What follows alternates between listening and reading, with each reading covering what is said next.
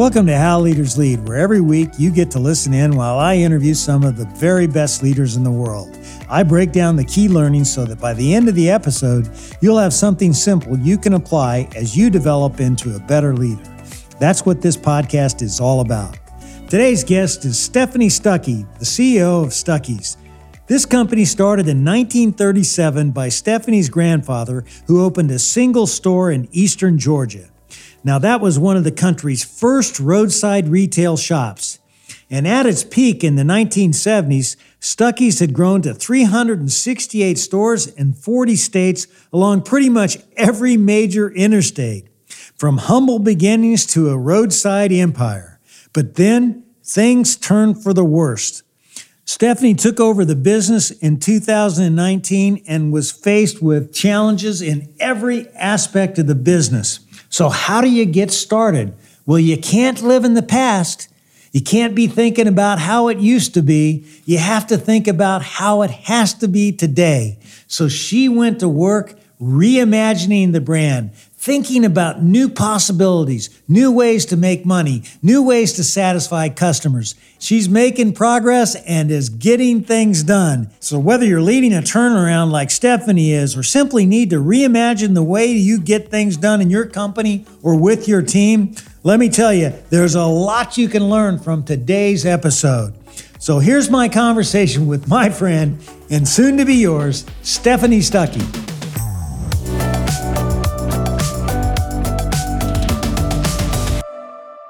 You know, Stephanie, it's you've got a huge challenge rebuilding the Stuckey's brand. I know that. And and I want to go deep on how you're doing it, but Let's start by just having you give us a quick history lesson on Stuckey's. Yes, I'd be delighted. Stuckey's started by my grandfather in 1937, literally as a side hustle. It was during the Great Depression, and he had to drop out of law school at the University of Georgia to work on the family farm.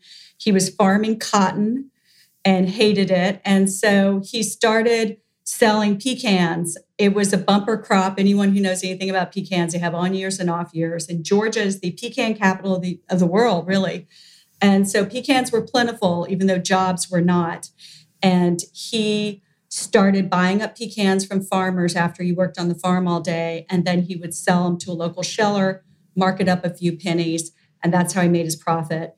He built up his capital from there. And after a few years of steadily doing that, he opened a roadside store. And that was really the first roadside retail that offered gas, clean restrooms, cold drinks, hot snacks, and we've always sold candy, kitschy souvenirs, and of course continued to sell the pecans. So from those very humble beginnings, that first store in Eastman, Georgia, it grew at its peak in the 1970s. He had a sign company, he had a trucking company, he had a candy company, largely vertically integrated. He sold the company and there was a couple of different corporate owners, some hostile takeover by one of them, and the brand plummeted. External factors as well. My grandfather died in 1977 the road trip declined with the Arab oil embargo. Air travel became affordable. People started flying. So all this stuff happened, and the brand just plummeted. We lost hundreds of stores. So my dad got the company back in 1985. He got the company back. It was literally on life support. He got it stabilized. He was running several other businesses. Stuckey's was never his main focus because he was making money off of his other businesses. And he and his business partners retired in circa 2011 and left Stuckey's at that point being run almost on autopilot by a skeleton crew. And since 2015, had been losing money. And wow. That, I came in 2019, November 2019. You know, I remember the Stuckey's brand when I was a kid. You know, I grew up in sort of small town America, and you know, yeah. we, we, did a lot of road trips. So, you know, I've partaked in a lot of Stuckey's food in the past, and it was a great experience back then. You know, and so now, as I understand it, you've invested your life savings in the Stuckey's business, and you bought it from your father. And I understand it that some consultants and advisors told you that they wouldn't touch it with a ten foot pole. I mean Tell us the state of the brand when you bought it and what you saw in the business that other people didn't see. I did consult with several business advisors and they looked at the financials, and most of them told me not only walk, run from this. This is not a good investment. And it was losing money. They, we were six figures in debt. But what I bought was a brand. And I knew the value of Stuckey's. Like you said, it was an experience. And I thought there's a need for that still in this country. And it was bigger than my family, but certainly I wanted to revive my grandfather's legacy because I knew him and I loved him. But I thought the road trip is something really uniquely American. And it's something that we need to celebrate. We need more of that. We need these special, unique, curated experiences when we're taking a, a trip by car. And so I knew that the brand had that magic. And that is not on the financial books. That's what convinced me. Now, what I actually bought, the physical assets, was a rented warehouse with inventory, mostly consisting of rubber snakes and ashtrays shaped like toilets that say, put your butts here, coonskin caps, like the classic kitschy souvenirs that Stuckey's is known for. I bought a ton of pecan log rolls in inventory, lots of candy and nuts. That's what I actually bought. We didn't own the candy plant anymore. Trucking company, sign company, long gone. We don't own or operate any stores. They're not even a franchise program anymore. It's a licensing program. We only have 20 standalone stores, and then there's 45 co branded stores within a store concept that is called Stuckey's Express in varying degrees of shape. Some of them are really great brand forward locations, some of them need a lot of love. So it's all across the board. So that's what I got. You know, I remember when I was president of KFC, all everybody talked about was Colonel Sanders. The yes. Colonel did this, the Colonel did that. And meanwhile, the brand was very unsuccessful. There had been eight straight years of no sales growth. So we were in a major turnaround situation. And, you know, my view was, hey, I love the Colonel, he's great, but we've got to start creating some new memories. You, you've got to create new memories. How do you balance managing the past and then really stimulating the kind of progress you've got to have to really turn the business around and maximize this brand that you bought? That's such a great question. And I get asked it a lot. And I, am constantly reflecting on what's the best way to do it. So it's evolving, but I like to say I'm looking back while moving forward. I definitely have a strong sense of our roots. And I'm so proud that we are a nostalgic brand. There's something amazing about a brand that has sticking power. Kentucky Fried Chicken is certainly one of them. It's been around 80 plus years, Stuckey's has. And we're in it for the long haul. And so I'm I don't shy away from the retro aspect of our brand, but at the same time, I am looking at how to capture new market share. And part of that is what I reflected on earlier is it's bigger than Stuckey's, it's bigger than selling pecan log rolls and kitschy souvenirs. It's the road trip. And if you think about who we really are trying to attract, it's people who love to road trip. And that defies demographics, that defies age, that defies being in the past. People of all ages, of all generations have loved taking to the open road. Now, maybe not everyone does, and that's as Seth Godin calls them our tribe, that they may not be our tribe if they don't enjoy getting on the road. But anyone who likes to travel the interstate highway system or the back roads, and that could be pleasure trippers, that could be truckers, that could be traveling salesmen and women, what's left of them, but people who travel for business. That could be baseball teams, minor league baseball teams. That could be rock and roll bands, traveling artists, the whole gamut. And so I think the more we talk about and embrace the road trip, we're going to start being more of a forward brand, but still letting people know we've got sticking power. We've been around 80 years, and I'm not planning on going anywhere. well, you know, vision and purpose is so important for every business. And how have you been able to simplify and describe the vision you have for the Stuckey's of the future? We make road trips fun. That's my vision. And that's the direction in which we're heading the brand. And everything that I message and talk about revolves around that. Even if it's talking about the candy, you want people to associate our products with an experience because otherwise we're just another piece of candy. if you have an emotional connection to something, that's what gives it meaning. That's what gives it selling power. That's what really creates a brand. You know, you think about your business and where you can take it. How much of it really requires the physical assets that you've had in the past versus what you can do through digital? I mean, there's everybody's business has exploded through digital. How about yours? Absolutely. Our online sales went up 550% last year. Of course, we started almost from nowhere. We had a really bare bones website when I bought the company. So we are definitely looking at digital, and then social media has been a huge amplifier for our brand. But I think also it's out of total necessity. Our stores, we don't own them. And so there's so much good about getting a nostalgic brand because you do have all of this brand equity and these memories, and you come with a base of people who like your stores, just like you did with Kentucky Fried Chicken. But you also get the company as is, right? it's not the company you would have built from the ground up if you had to start at zero. And so I have to deal with the lack of physical assets, which is one of those challenges that gets me up at 3 a.m. that we don't control the stores yet. So, how I deal with it is I have a business partner. So, we have a short term strategy, which is like a three year plan, three to five years. And then beyond that, our longer term plan is we really will have more physical assets. But I think if you don't embrace digital technology in this day and age, your brand is going to just go by the wayside. Yeah, I was thinking about your particular situation, and you you really are a startup with a, a legacy or heritage brand. You don't have much to build from, so now you're you're really creating this startup. How do you see yourself?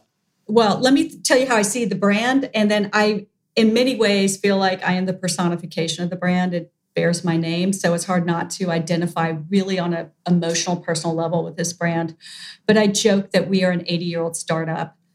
And initially, it was really hard for me. But then I decided you need to embrace that startup mentality. And frankly, I think if more CEOs, even those who have totally well established corporations and they've got millions or billions in assets, if you grasp onto that startup mentality, that constantly innovating mentality, I think it's what keeps your edge.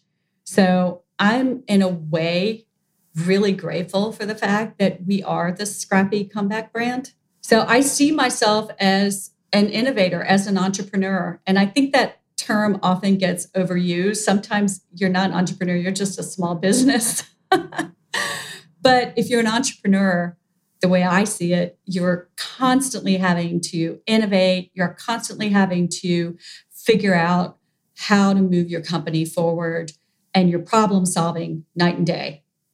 What's the biggest problem you've had to solve in the last few months? Oh, supply chain issues. So we bought a candy plant, my business partner and I, in January of 2021. I'm a big believer in making bold moves but don't bet the farm, right? So take risk, but do them in a way that are structured that you can afford to fail if it doesn't work out. Uh, but this was our bold move.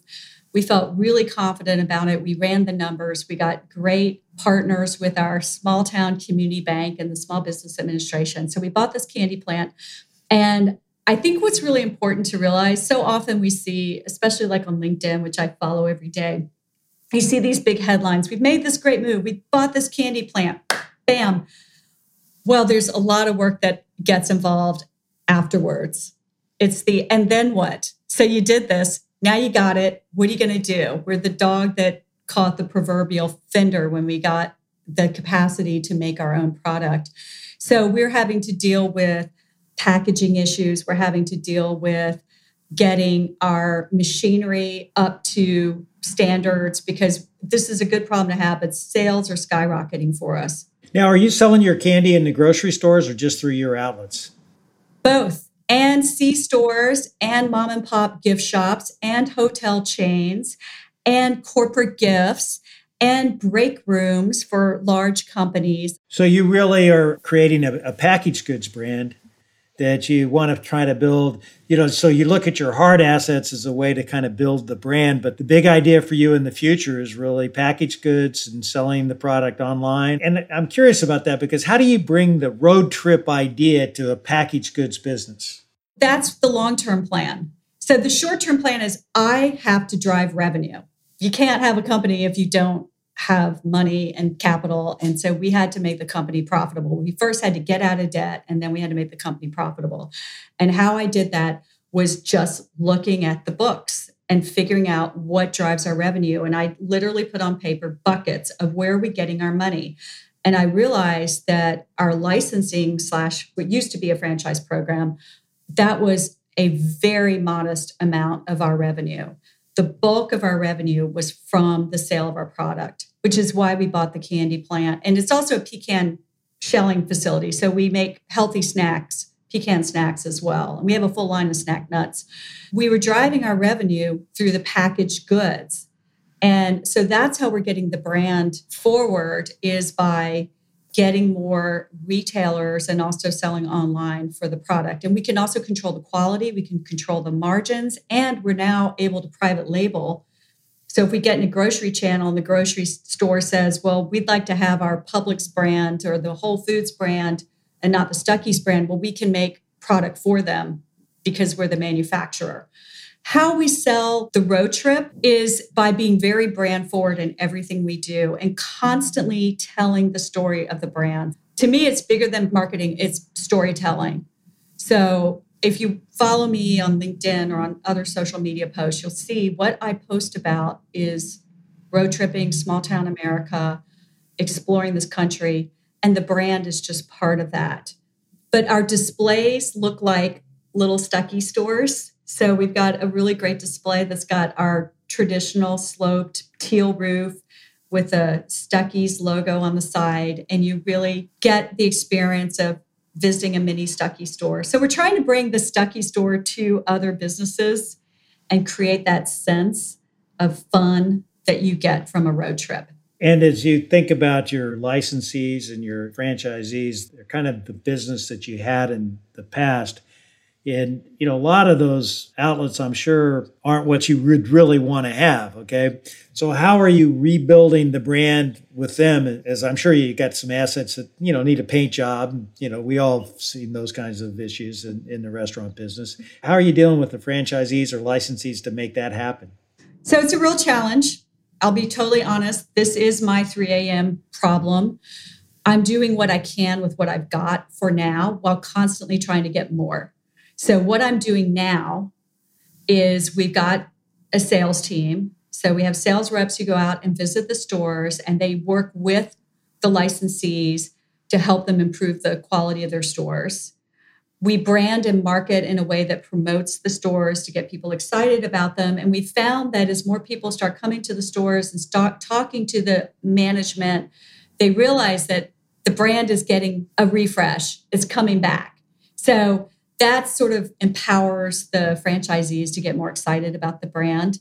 We're also doing what we can to give them, like I referenced before, displays, signage, marketing, as much as we can within our budget. So that's my dealing with what my assets are on hand, my capacity now. What I'm also doing is constantly pitching, trying to get some financial investors, some partners who might be interested in the brick and mortar aspect of the business. And I kiss a lot of frogs and I'm I am persistent. I am not easily dissuaded. And a financial investor to me is like a partner. And I've learned so much from, frankly, kissing frogs that didn't turn into princes because I realized that a lot of the private equity just that's not a good fit for us. We're not a 3 to 5 year return on investment, flip the asset type of investment. We are a long-term brand. It's the Warren Buffett school of investment. You buy a company, you stick with it through the ups and downs.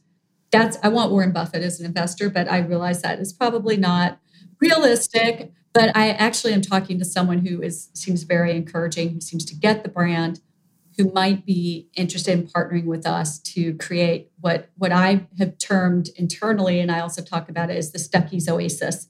So I have a plan for what the stores would look like moving forward. And it's a true experience. You would pull over, we would have coin operated amusement machines like Zoltar. By the way, I met the guy who makes Zoltar, and I was super excited about that. so you you really have a Stuckey store of the future in mind, okay? But you haven't built it yet. So you're trying to get an investor to help you build that store, okay? And then you'll build the rest of your business around that vision. Yes. But in the meantime, we're making it work. We're turning a profit. We went from about when I started, when I bought the company, we had less than 10 employees and we are approaching 150. And it hasn't even been two years. We're so different. I listen to your show a lot, and, and you talk to uh, companies that are Fortune 500 and thousands and tens of thousands of employees and billions in assets. And we're this scrappy comeback brand that is definitely punching above our weight. Yeah, well, you've got a big challenge here. But it sounds like, you know, if you can get that store of the future and then you can, you know, build the packaged goods side of the equation, you can end up with a real brand and you've made an acquisition that kind of get you in the better for you arena with uh, you call them pecans. I come from the pecan world, not the pecan world, but it doesn't matter. I, I love pecans; they're great. So it seems like you got a lot of upside with this brand. But I, I'm curious, you know, you come back into the fray, you buy the business. Now you've got franchisees, licensees to deal with. There's been no one to be found in the previous five, six years. So you jump back into their life. How have the franchisees and licensees embraced you? It's all over the board. We have some that, frankly, were not serving the brand and it was not a good fit. We've had to debrand a couple. I'm trying not to debrand them. One, just the financial reality, we needed the income. Two, I'm a big believer in trying to work with people and see if you can support them. That's always been my approach to management, leadership is to work with people to bring out the best in them and give them the support that they need. And so many of them just need support. We're just working with them and making sure that they understand the direction which we're going. I went on a road trip when I first bought the company. I literally got in my car. And of course, COVID hit within three months, but I just started driving around the country and started meeting with them one on one. And they really appreciated that I took the time. And I spent time in the stores I sat in the stores just like what my grandfather did. I watched people. I watched how they interacted with the stores. I talked to them. I just go up to them and say, Why'd you pull over at this store instead of the truck stop across the street? What interested you about Stuckey's? What made you pull over? That's interesting because I, you know, my number one priority was always to get out in the stores, find out what was really happening with the front line and the people that are closest to the customer. What would be the top three insights you picked up by doing that? You know, the number one was that people knew the brand. And that was the most encouraging and, and a little surprising because honestly, we are a dusty brand, but it's just been so rewarding to find out. I think with these nostalgic legacy brands, what you'll see is the people who are loyal to the brand are loyal.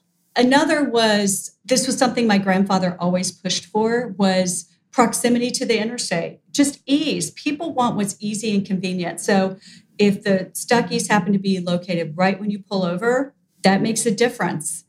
And here was something my grandfather did, and it played out when I talked to people. They said, Well, I saw these other cars out there.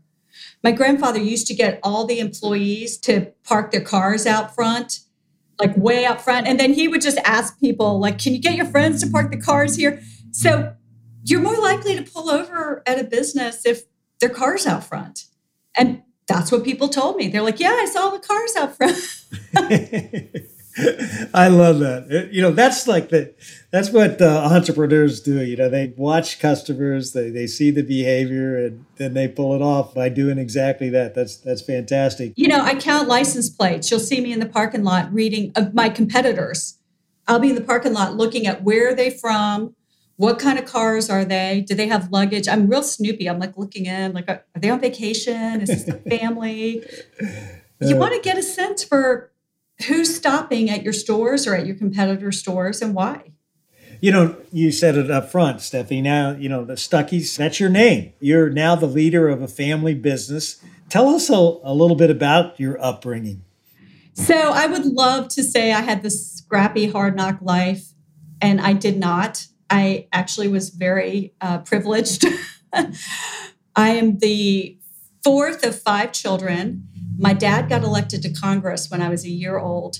And so we left Eastman, Georgia, our hometown. And I actually grew up in Washington, D.C., and went to an elite private school and grew up with Roosevelt's and Kennedy's and all sorts of politicians' kids.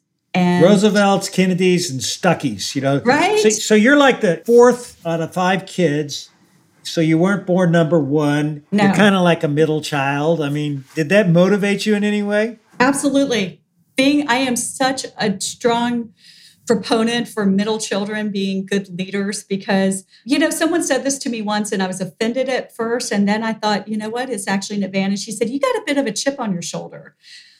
And I was like, No, I don't. And I was like, Yeah, actually, I kind of do. And you feel like, pay attention to me. You know, like I'm here. I'm putting my hand up. And so I think middle children sometimes feel like they have to work a little harder because we do. We're also more of consensus builders. And there's a bit of like go along to get along, but then you also pair that with wanting attention. I think it's just the right mix. But Stuckey's was nothing growing up in DC. It was so nice because if I'd grown up in Eastman, Georgia, I would have had this false sense of being this pecan log roll heiress. Like I was something bigger than what we are. No one should feel that way. And so I certainly didn't feel that way growing up. Uh, John Heinz was in my class, you know, the ketchup fortune. Stuckey's compared to Heinz, uh, not in the same league. so it was, it was good. But it sounds like you're pretty competitive, though. Did that really drive you? I mean, it's like you're around all these big time uh, families. Did that drive you at all, or what drove you most? That or being the fourth or the fifth kid? I think being the fourth or the fifth kid, and also seeing what happened to our brand I think the Stuckey story is unique in many ways, but one of the things that's most special about our brand, and the only other company I'm aware of that has a similar story is Bell's, the department store, that it fell out of our hands and we had lost it for decades and we got it back. I mean, that is just such a motivating factor for me that we lost this and we've got a chance to remake it. And I think how many people have a family brand that had a visionary founder and it fell out of the family hands and it lost the magic and had the chance to bring it back. I get messages every single day, probably 10 a day, from people who lost their family business and they say, I am rooting for you. Because oh, that's great. We we lost it, and I, my grandfather's business was sold. My great grandfather's business was sold. It breaks my heart to see what happened. I want you to make it. That's great. You know, and speaking of grandfathers, you've already talked a little bit about him. You have obviously you had a lot of admiration for him. And then you bought your business from your father, where it sounds like Stuckey's was kind of a stepchild, not a really a big deal. So, how do you deal with your father today? Well, it's very interesting. So, I will say the first six months were really rocky. And not to get into too much detail, but I'm a lawyer by training, and it really served me well during this period trying to negotiate the sale. The reason I bought the company, you know, usually you're a 3G or third generation of a family business, you, you don't have to pay for it. You inherit the business. But what happened with me is my dad had business partners, he had five business partners. So I initially bought out his business partners. They wanted to sell. My dad hung on to his shares he had 51%. And those first six months were really hard. Everything I did, he was questioning. He's retired. And he would call me from his La-Z-Boy recliner on his FaceTime and just, why are you doing this? Why are you doing that? You know, are you watching the bottom line? And send me the balance sheets. And I finally sat him down and I said, I can have a father or I can have a business partner, but I can't have both. And it was really a huge sacrifice for me to take a complete career and life pivot at age 53 to buy this company. I said, I will pivot back.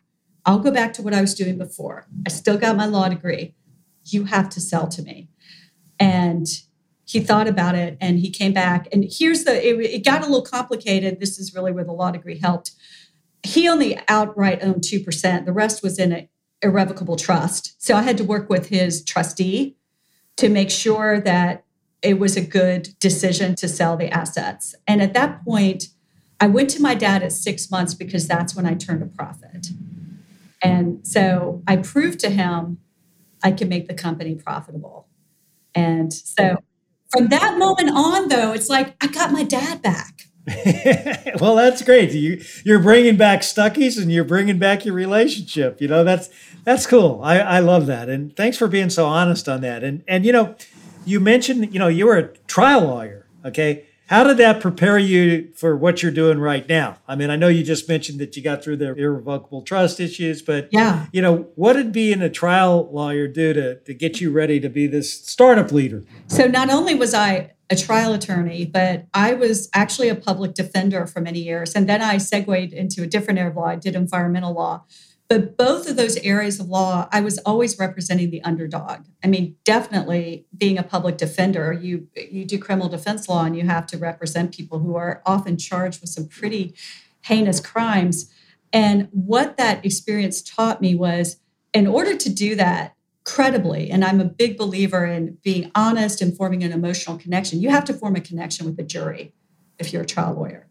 So, in order to do that, I had to find something redeeming about my client.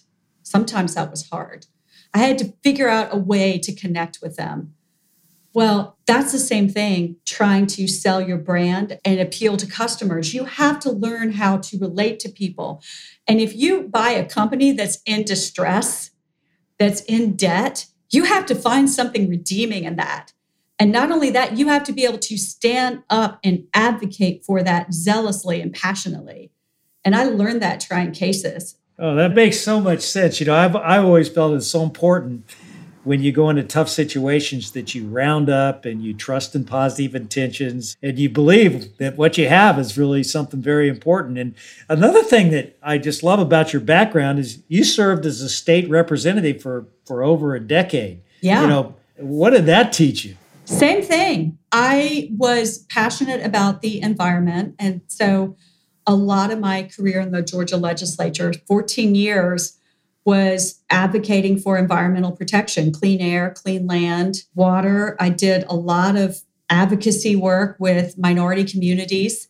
It was really interesting because of redistricting.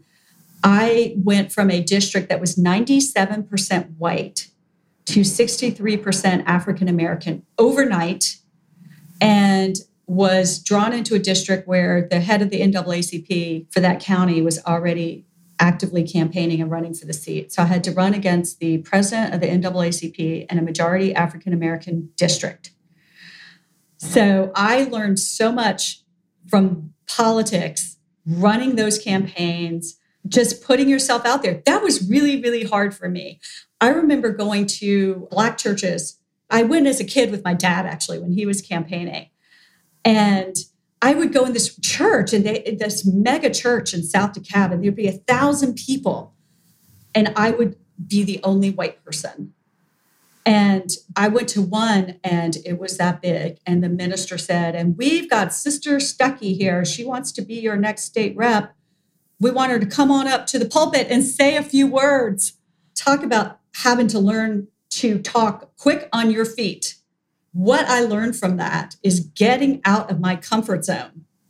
That was really getting out of my comfort zone. And guess what? I won. I won the election. I served six more years after that. And then I decided it's time to let someone else try their hand at democracy. I'm a big believer that you should not make politics or public service your career. Well, I was wondering, you know, given your background, that it makes sense. Now, this is kind of maybe a stretch, but I'm getting okay.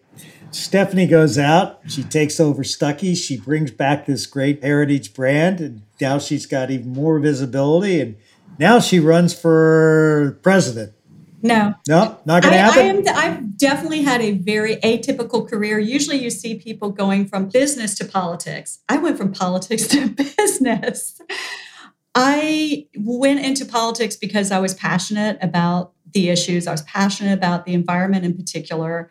And I thought that there needed to be more of a voice for the underdog in the Georgia legislature, something I still feel. And I don't see myself going back to that. What I do see is I continue to support friends in politics. I do not mix Stuckey's in politics. I definitely am an independent now. I ran on a partisan ticket, but I have learned when you transition to running a company, Republicans buy pecan log rolls too. so I, uh. I really try to be fair minded in, in my approach to politics now. And even when I was in office, I really viewed myself as the middle child, a consensus builder. You know, now you're getting back to the Stuckey's brand. Innovation is the lifeblood of any business, and it's absolutely critical in the retail world that you're in. How do you think about Stuckey's in terms of innovation, and what have you done recently that you're really particularly proud of that's breaking new ground for the brand? It's hard for me to point to a lot of good examples given the short tenure, but I will say innovation wise, what we're doing is not as customer forward, but it's critical. As I referenced earlier, sales are skyrocketing. And I really am a student of brands that I admire. And I see what happens often is you get a visionary founder and they have a great idea. And they may not necessarily know how to scale that idea. And that's where I see entrepreneurs having the biggest challenges is how do you scale? And that's what we're dealing with right now. And in order to scale, I think you need capital, you need financial capital and human capital, but you need innovation. I really think it's like a three legged stool to scale your brand or your business. And so, what we've been doing more behind the scenes to innovate is we're getting new equipment. We're working on an extruder machine, which is what spits out the nougat in the center of candy. The amazing thing to me about the candy world is that a lot of the equipment hasn't changed since that I Love Lucy episode that everyone loves. Like so much of that, we have that same piece of equipment that you see on that episode. I love that is one of the funniest episodes. That's a great right? one. I can remember that one. That was filmed at See's Candy, by the way, a Warren Buffett brand. But uh, we're in the process of getting a new extruder, and we've gotten some new pecan shelling machines. And these are six figure machines. So for us to get the working capital to make sure that we can scale the operations pretty critical. So we've done that. And then we're not losing sight that there's still very much a human component to our food and our product. And I know it sounds hokey, but I really do think when there's candy that's made in part by hand, even in a industrial setting, you can taste the difference. And so we did hire, we, we really don't spend a lot of money on consultants. So when we do, we try to be extremely strategic, but we hired a team to come in and observe our operations and figure out how to make our teams more effective. We're doing some training. So our innovation has been machinery and uh, streamlining efficiencies. That's great. You know, it's such a fascinating thing that you're having to create almost you know, all this stuff basically from scratch. Now you've gone from three people to 105 people, I think you mentioned. Okay. Almost 150 during peak pecan season. We'll have that. Okay, so 150. Yeah. So, how do you think about culture and what kind of work environment are you trying to create with your team that's going to get you the kind of results that you're looking for? So, culture is hard when you come into a company that, frankly, has been experiencing tough times so not only did I acquire Stuckey's that was experienced hard times, but then I my business partner and I bought this pecan shelling and candy company that had been around since 1935 and has had two families own it. The second family's had it for 50 years. So here we come in and who are these people now running our company? And so I've really given culture a lot of thought. And one thing I've been very respectful of is to not come in like guns blazing, like, here's our culture, here's my vision. We're going to revive the great road trip. And I want you to buy into everything that I think. And I've been extremely respectful to really get to know the people, get to understand the existing culture, and get to know the people. So I think a lot of culture is just appreciating people, having these small wins along the way where people feel like they're part of something. They, they have an opportunity not just to be the frontline candy worker that's working on the enrober machine, but they can advance. You know, one of the things I've always found is no involvement leads to no commitment. And that if you can get your people to help you define what that culture is in words that they can relate to, that's when you've really found the home run. Absolutely. And just letting, so initially I am focusing on these small opportunities to build culture, build connection, build a team. So I moved down to Wrens, Georgia, where our candy plant is for a month. I rented a little farmhouse. Stayed out in the country And I shopped where they shopped. I would see some of our employees at Peggy's Diner. You know, I just got to know the community and what their culture is. And then I made sure I knew all the people's names who worked in the candy plant. And then we did this is something so small, but this is where I think there are lessons where you can build culture and not have these big, audacious gestures. I noticed in the shop one day, we have a little retail shop connected to the store, a factory store. So, one store we own and operate. And we have these Stuckey's hoodies. And one of the employees was in there during her break and she was buying a hoodie. And I said, Don't pay for that hoodie. We'll take care of it. And then I thought, wait, if I get her a hoodie, I need to get everyone else a hoodie. So at our next all hands on deck meeting, I said, Hey, we're getting everyone a hoodie. And then uh, someone standing next to me said, Can we get our names on it? I'm like, Yeah, and you're getting your names on it. they were so excited. And you know, it's cold in a food processing facility. They have to crank up the air conditioning. So you need a hoodie, even in South Georgia in the summer. I've got a Blake Shelton voice hoodie that I put on every time I'm playing voice with my grandkids. So you know, yeah. I, I, think that's terrific. I love it, Stephanie. This has been so much fun, and I want to have a little bit more by doing a lightning round of Q and A with you. Are you ready for this? I'm ready. Okay. What are three words that best describe you? Persistent, optimistic, scrappy. If you could be one person for a day beside yourself, who would it be and why? Oh my gosh, that's so easy. I am a huge Dolly Parton fan. I would love to be Dolly for a day. Well, she's scrappy. Speaking of scrappy, you found her. There you go. So, what's your biggest pet peeve?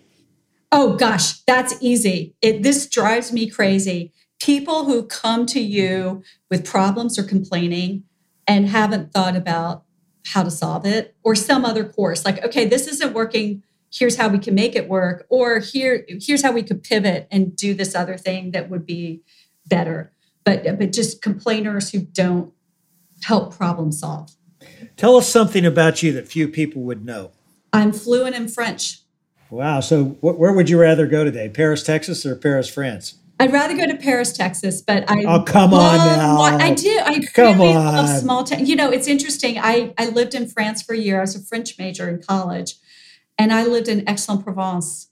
I chose a small town and I learned the language. If you go to Paris, it's like any big city. Oh, yes, I love Paris. I've been like 20 times, but it's a big city and you don't really get to connect with the people like you do in a small town. And the south of France, the Provence region, the people are so wonderful and warm, and the food's amazing. I speak the language. And so you're sticking with road trip to Paris, Texas, because you're a road trip uh, junkie yeah. now. Now I've road tripped in the south of France too. You just have to learn how to drive those little cars. So, what's your favorite highway? Route 66. and what's your favorite roadside stop besides the Stuckey's? I'm debating between south of the border I think I'm going to say south of the border. I was about to say like the world's largest belt buckle because that was pretty fun. That's in Uranus, Missouri, and they have like all these attractions there.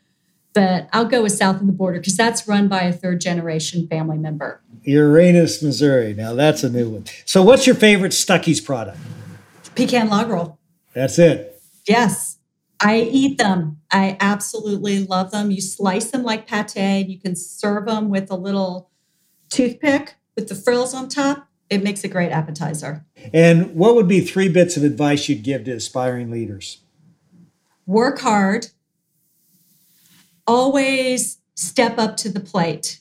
Can I tell a quick story? I know this is lightning sure. round, but absolutely. I so because thinking about aspiring leaders and young people, I've been so fortunate to have been mentored, but also to have the opportunity to mentor people. And when I was head of sustainability for the city of Atlanta, I had a woman who was entry level project manager and she was always always volunteering to do stuff.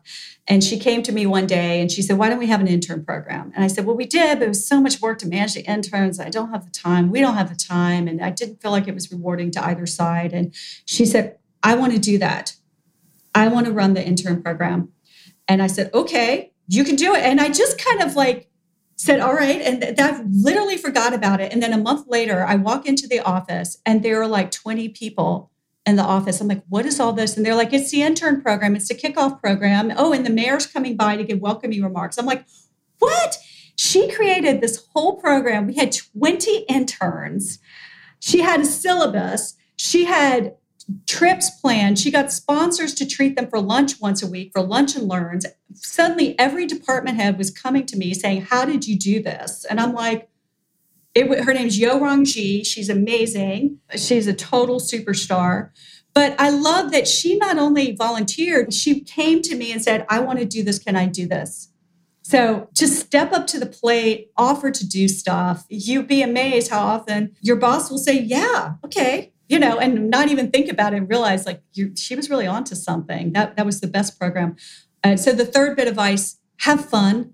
Don't take yourself too seriously. Whenever I get stressed out, I tell myself, it's just candy. it's candy. Yeah, that's great. Have fun. We're selling rubber alligators and coonskin caps. Have fun. I love it.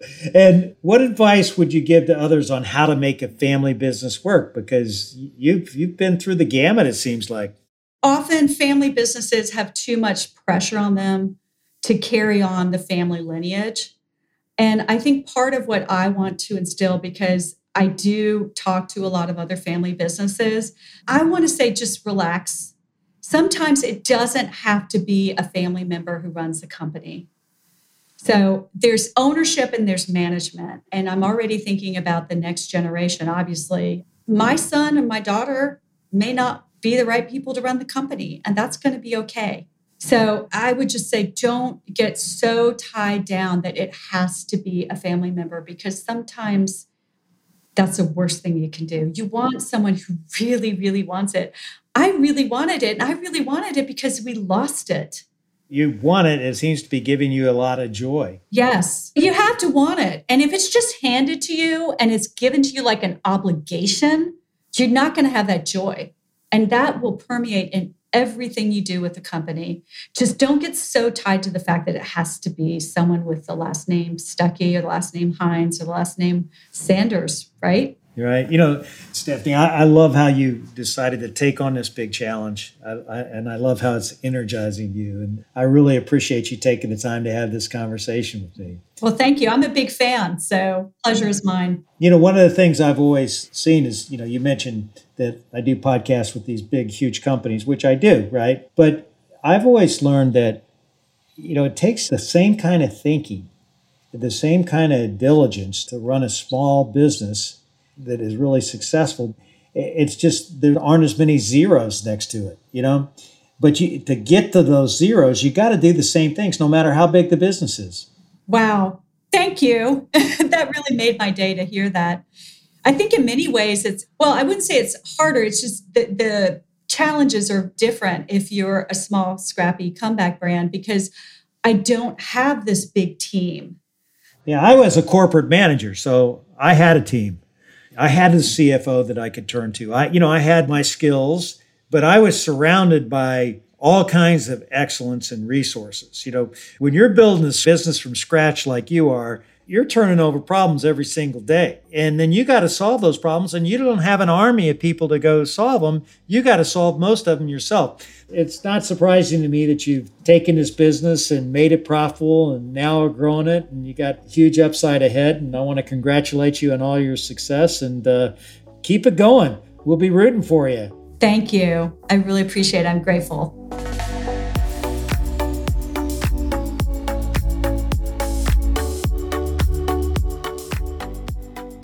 Well, that conversation has a lot of insight. It's so easy to get stuck in the old way of doing things, even if they're not working anymore. But if you believe in what you're doing, just like Stephanie does, you will be willing to take on the status quo and try new things. You have to bring new ideas to the table and fight for what you believe in. When you heard Stephanie's story, was there a particular part of your business that came to mind? Something your team or company does that may be broken and needs to be refreshed?